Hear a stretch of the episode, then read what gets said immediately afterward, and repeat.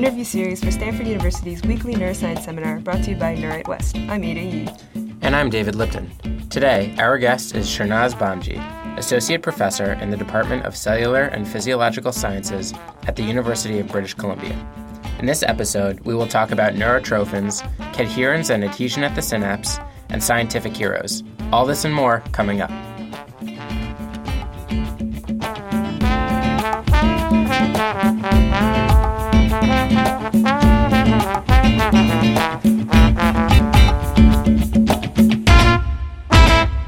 With Shernaz Bamji, Associate Professor in the Department of Cellular and Physiological Sciences at the University of British Columbia.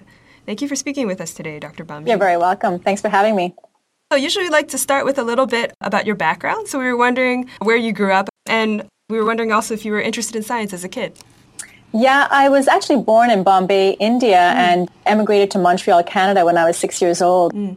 But I basically did all my training in Canada except for my postdoctoral work that I did at UCSF with Dr. Lou Reichardt. Mm-hmm. And uh, was I interested in science as a kid? The short answer, I think, is no, not really. but, that, but, that, might reflect actually the way that I was taught science in school as opposed to my own proclivities. Um, mm-hmm. at, at that time, my favorite subject in school was actually English. And I was, and I still am, a, a really voracious reader. Oh, really?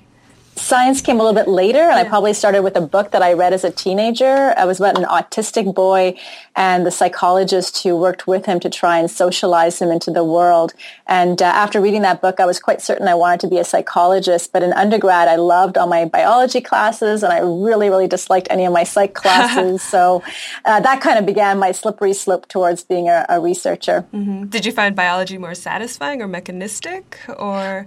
I, I, think that's exactly it. A little bit more mechanistic. I think everyone has their, their comfort level with a per, certain level of abstractness, if you if you mm-hmm. can, and if you will.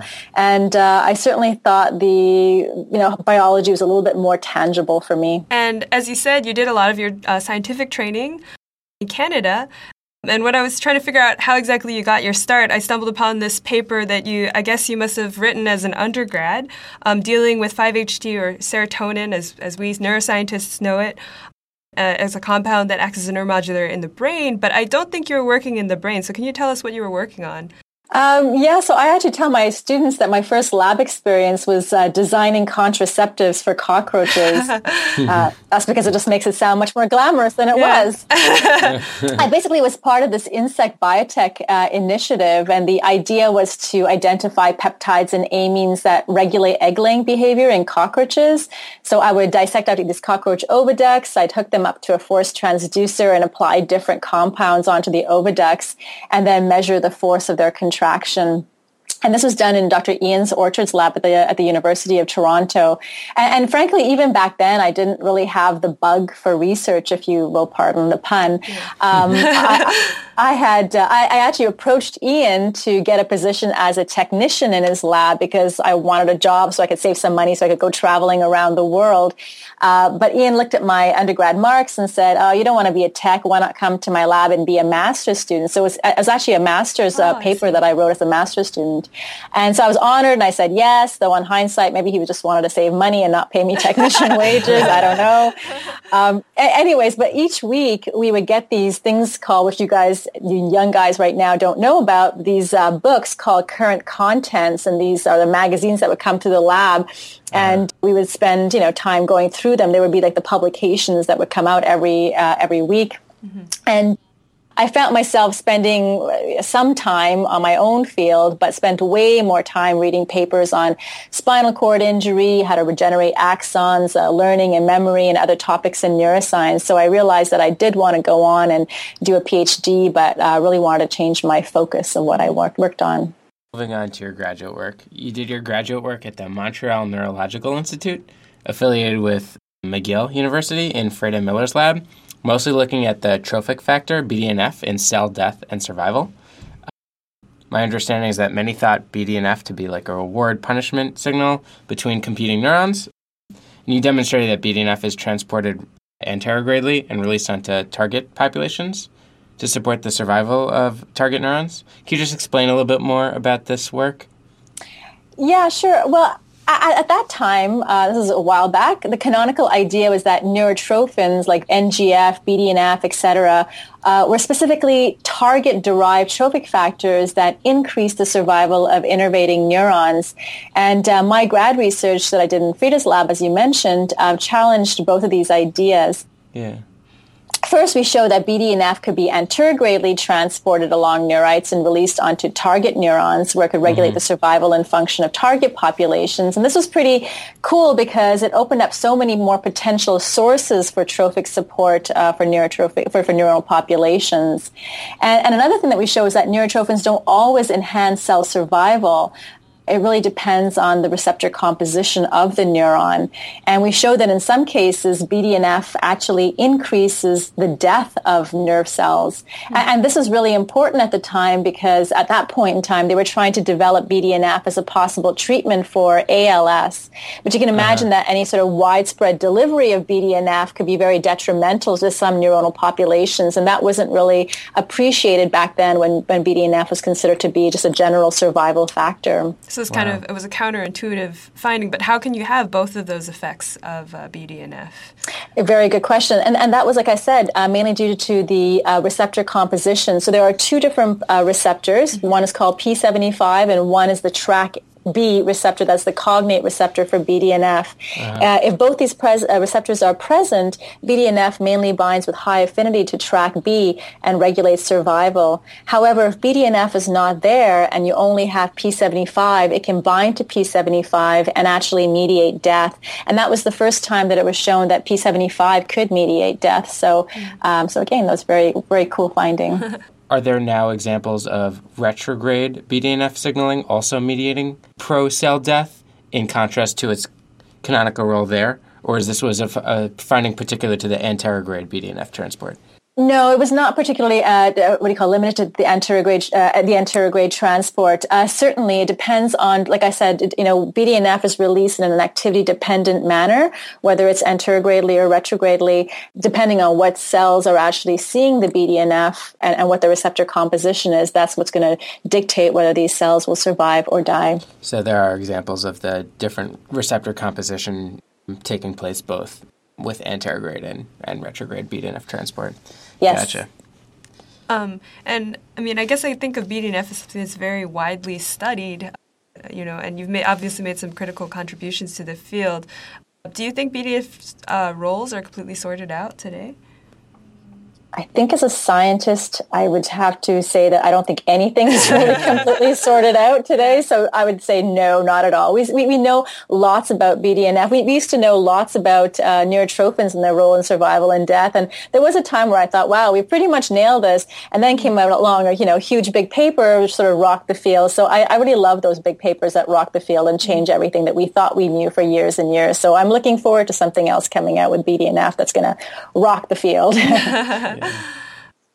Well, in any case, uh, you went on to do your postdoc at UCSF, um, and you did leave BDNF despite there being more work to do. Um, and as you said, this was with Louis Reichardt. You started looking at this molecule beta-catenin and its role at synapses. Um, so beta-catenin has a lot of effects that maybe you can tell us about, or a lot of roles in, in all, all kinds of cell types. But you were looking at synapses. And so, first of all, what got you interested in studying adhesion complexes at synapses? Beta catenin interacts with cadherins, which are um, a very important uh, adhesion uh, molecule. So, so cadherins are adhesion molecules that really maintain cell and tissue structure throughout our bodies. And in 1996, cadherins were shown to localize to the brain and specifically to localize at synapses. So when I joined Lou's lab in 1999 as a postdoc, really not very much was known about the role of cadherins and the proteins that they bind to, like the catenins, not just beta-catenin, but alpha-catenin, delta-catenin, etc. So I, I, naively thought that disrupting this complex in the brain would totally cause synapses to fall apart and the mice would have these very obvious defects. And of course, we had no idea just how many adhesion molecules were at the synapse and the amazing redundancy of these molecules. So was it initially a disappointing thing? Did you initially not see a huge phenotype or what happened? Yeah, no, we didn't. We didn't see a huge phenotype, and but it, it, didn't take that long to actually you know ferret it out and to kind of see that the the vesicle organization was disrupted. And maybe you can get into a little more detail about the molecule. So, so you disrupted cadherins first, and then how did you get into beta catenins? Was it already known that those two are associated with each other?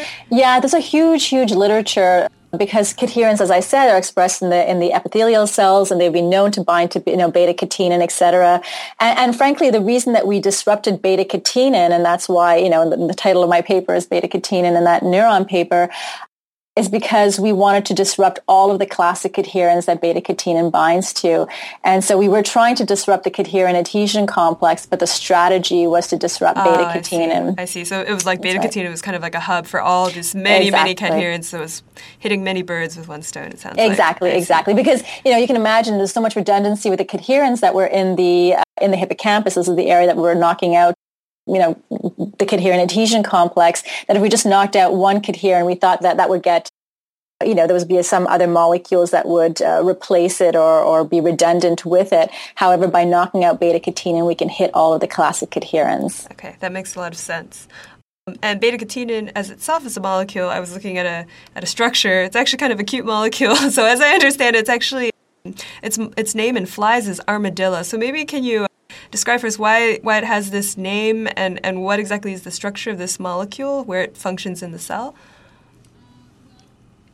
called armadillo because of course the fly people called it it's, it's got a number of different uh, these armadillo repeats uh, within it and that's why it's called this armadillo protein it is expressed in, in, in virtually every single cell in the body, highly expressed in the brain as well. Beta-catenin, of course, is not only uh, responsible for binding to cadherin and stabilizing cadherin in the membrane, but it also plays a very important role in the Wnt signaling pathway as well. Mm-hmm. So it can act as a co-transcriptional uh, activator when it gets transported to the nucleus following Wnt signaling. Mm-hmm. So a lot of diverse roles for this molecule. Absolutely. And as you were mentioning, so the big finding for you was that it actually has a role in organizing presynaptic vesicle pools. Mm-hmm. So can you tell us, you know, how exactly you showed this maybe?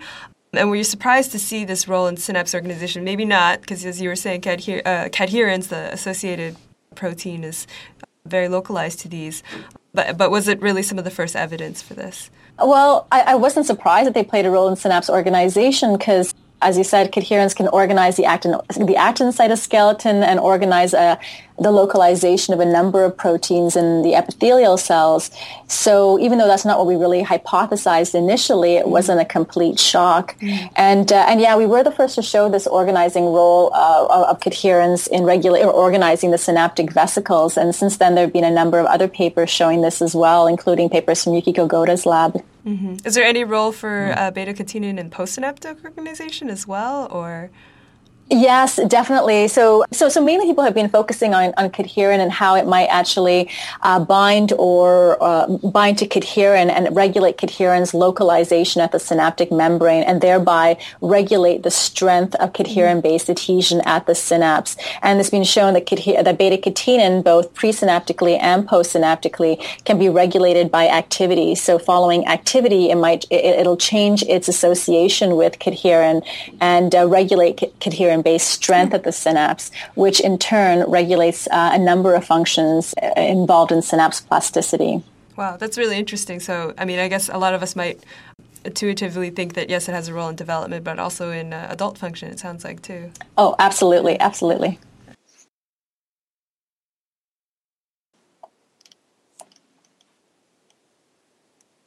Taking a bird's eye view to the establishment of a synapse, you write in your paper that there's the PTVs, the uh, piccolo transport vesicles, which mm-hmm. transport the active zone molecules, and then the synaptic vesicle precursors, which are transported. And these two main classes of presynaptic proteins needed to be recruited to the synapse.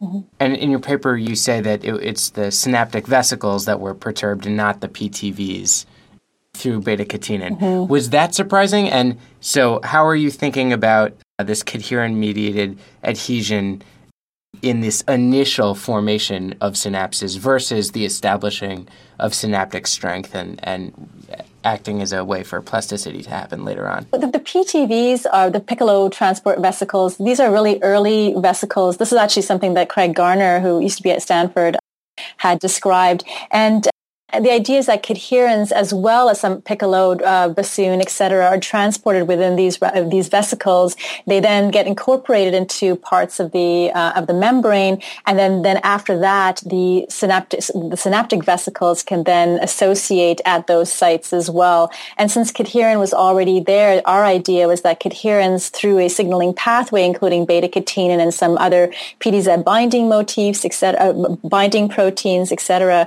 could then um, um, enhance the formation of the actin cytoskeleton at these hotspots, and that these would trap synaptic vesicles to that area as they are tr- being transported up and down the um, you know, the, the, the, microtubule highway, if you will, of the axon. So, more recently, in your own lab at UBC, where you started in 2005, you've continued to investigate synapses, various other molecules involved in the construction and maintenance of the synapses. You've also continued to study, to study beta catenin, uh, including um, not only working out the cell biological details of its function, its binding partners, and so on, but now also the more behavioral level consequences of its function. What have you found, and are beta catenins implicated in any human disorders? So the cadherins and their and their downstream partners, the catenins, have been implicated in regulating synapse plasticity as well as learning and memory. Um, I, I, other labs have shown that if you disrupt cadherin adhesion at synapses, you can prevent the acquisition of new memories. Our research has shown that if you enhance cadherin adhesion at synapses, you can disrupt cognitive flexibility. Now, cadherins themselves haven't really been genetically linked to any neurological diseases as far as I know, but that's probably because of how important and abundant cadherins are throughout the body. But brain-specific partners of cadherin, for example, delta-catenin, um, has been linked to disease. And, and for example, delta-catenin has been genetically linked to um, intellectual disability, autism, and even schizophrenia, which are all neurodevelopmental diseases. So clearly cadherins do play a really important role. However, like, uh, like I said, the genetic links of cadherins themselves to, to neurological diseases haven't been made so far. Hmm. So it sounds like a disease, or I guess natural disease, has in a way taken the same approach you were taking early on as a postdoc, knocking out these catenins as, as hubs of where the cadherins uh, kind of function and converge. Exactly, exactly. Yeah. And in your tests of cognitive flexibility, uh, just curious, what assays um, have you shown, assuming with beta catenin knockout mice, that have demonstrated this lack of cognitive flexibility? Actually, it wasn't a knockout animal. It was a beta-catenin conditional stabilized mouse. Hmm. As I mentioned, there were there have been other papers and other labs who have shown that if you disrupt cadherin-cadherin interactions and cadherin complexes by using peptides, etc., you can prevent the establishment of new new memories. However, what we show is kind of the correlate of that. We show that if you forcibly stabilize cadherin within the membrane and kind of enhance adhesion at the synapse by overexpressing beta-catenin, what would happen is that that, that would lead to cognitive inflexibility. Now that's kind of important because beta-catenin has been shown to be upregulated in a number of different neurological disease cases. For example, patients with Huntington's have up to six-fold fold increase in beta-catenin levels. And since we know that beta-catenin plays a really important role in stabilizing cadherin at the membrane, uh, we believe that that might be one of the reasons you see cognitive inflexibility in patients with Huntington's disease. Also, patients who, who take lithium for mood disorders might have increases in beta-catenin in, in, in, their, in their brains as well. And this also might have detrimental roles. It's a good proof of principle that when you manipulate a molecule, in order to truly understand disease, you really have to look at all aspects aspects of manipulating, not just removing, but also. Of course, mutation. of course. Yeah. Well, I noticed you had a paper looking at the cooperation of neuroligin and cadherins at synapses, and I thought that was particularly interesting given that uh, both sets of cell adhesion molecules are thought to be really important for synapse formation. And I just wondered if you could tell us more about the findings in that paper and maybe further work you're exploring in that uh, vein people don't really think of cadherin as being a, a molecule that that initiates synapse formation. They've been typically think, thought of as the neuroligin, the neuro, neurexin complex, uh, initiating synapse formation, whereas cadherins really play an important role in regulating synapse plasticity uh, more downstream. Even though we and others have shown that cadherins can actually, you know, recruit synaptic vesicles to the presynaptic compartment, and certainly cadherins can also recruit and localize AMPA receptor subunits to the postsynaptic compartment. So they might play some roles in regulating the establishment of synapses, but mainly it's uh, it's the regulation of synapse plasticity.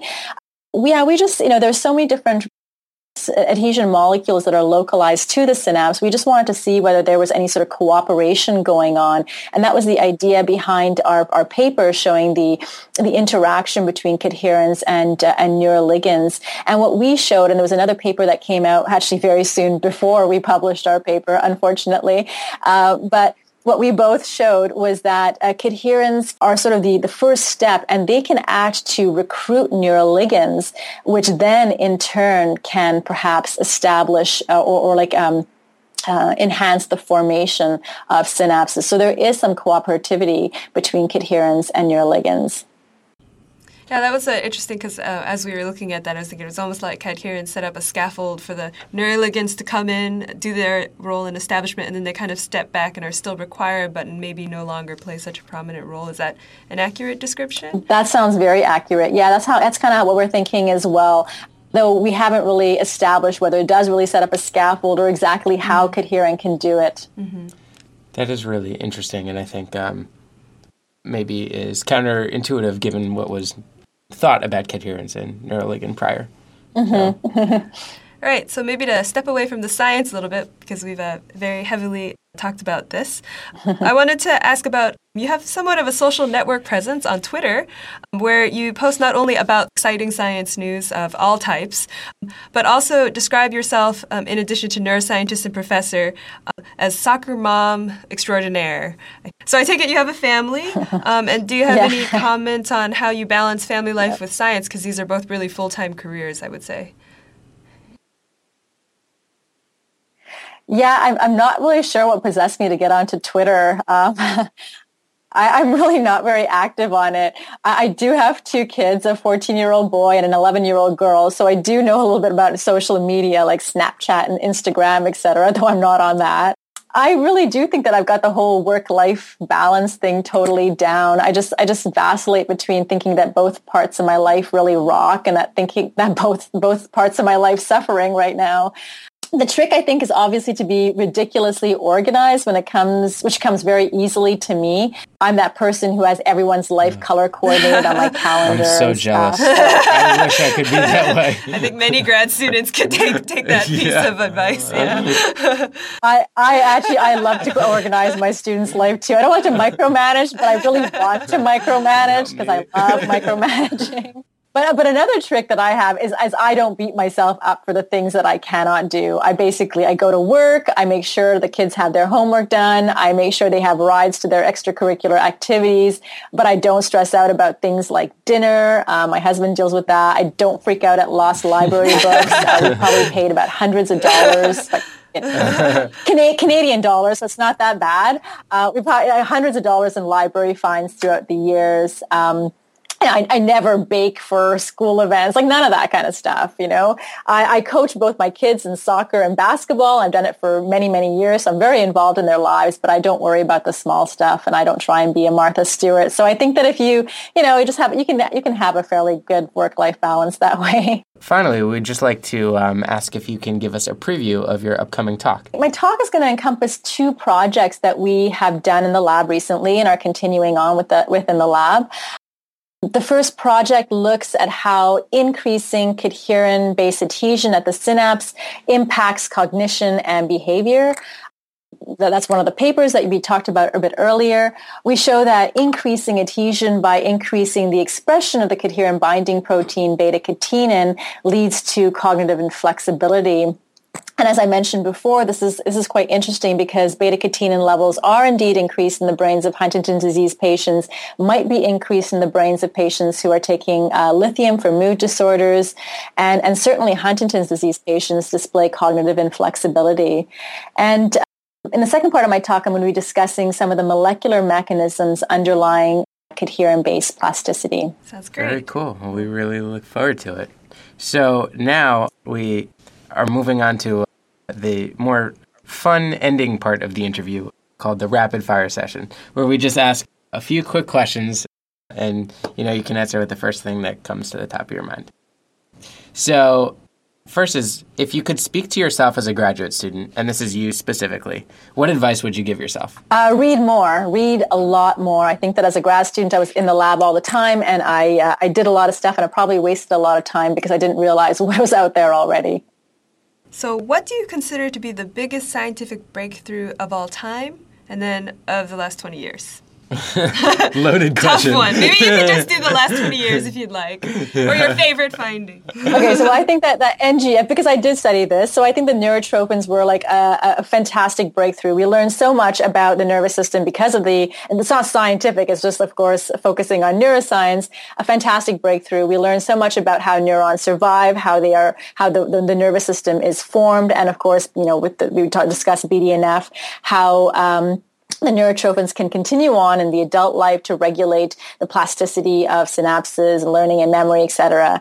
So, and to that, oh, I kind of right. tip my hat mm-hmm. to Rita, Rita Levi-Montalcini, who actually died oh, just wow. recently uh, at the age of 103. And I think that she was my most, pheno- I think she was a phenomenal um, scientist and she did some phenomenal work. And she did this as a Jewish scientist working in Italy at the time of the Second World War. So she made all these incredible discoveries, and, and frankly, she didn't even do it in the lab. She did a lot of this work in, in a farmhouse with just a, uh, a microscope and a um, and an incubator, yeah. a chick incubator to look at the eggs and uh, to, to kind of hold on to her, her chick eggs. So mm-hmm. I think that, of course, there are a lot of people who deserve lots of props for scientific breakthroughs. However, I think doing something like blowing open an entire field in neuroscience while uh, under the threat of war and, uh, and, and everything that comes with it. As a Jewish scientist in uh, Italy, I think that that's my, my all-time hero, and I think that's going to be my answer for this question. that's, that's, a great, great, answer. That's a very yeah. I just heard that story while I was teaching. Yeah, it's we wonderful. we both taught yeah. the same class at yeah. McConnell, and uh,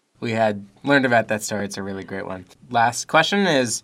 What book are you reading right now? Since you said you're a voracious reader. Yeah. so I'm glad that I'm not reading a total fluff book right because I do. I read a lot of these silly books. I'm actually reading a historical novel book at the moment called The Borgia Bride, which isn't really a super heavy book or anything like that. But I'm planning on going to Italy in the summer, and so I'm kind of dousing myself with lots of historical fiction from um, from uh, from Italy. So right now it's called The Borgia Bride, and I would give it two thumbs up.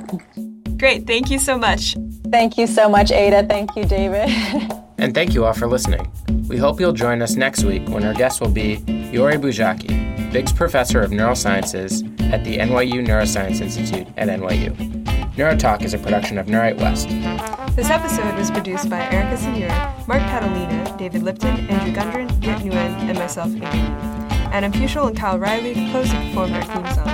You can find all the past episodes of Neurotalk, as well as our radio show Brains and Bourbon, and read articles about everything you ever wanted to know about neuroscience by visiting our website at www.neuwritewest.org, spelled M-E-U-W-R-I-T-E, west.org. This is Neurotalk. I'm Edie. And I'm David Lipton.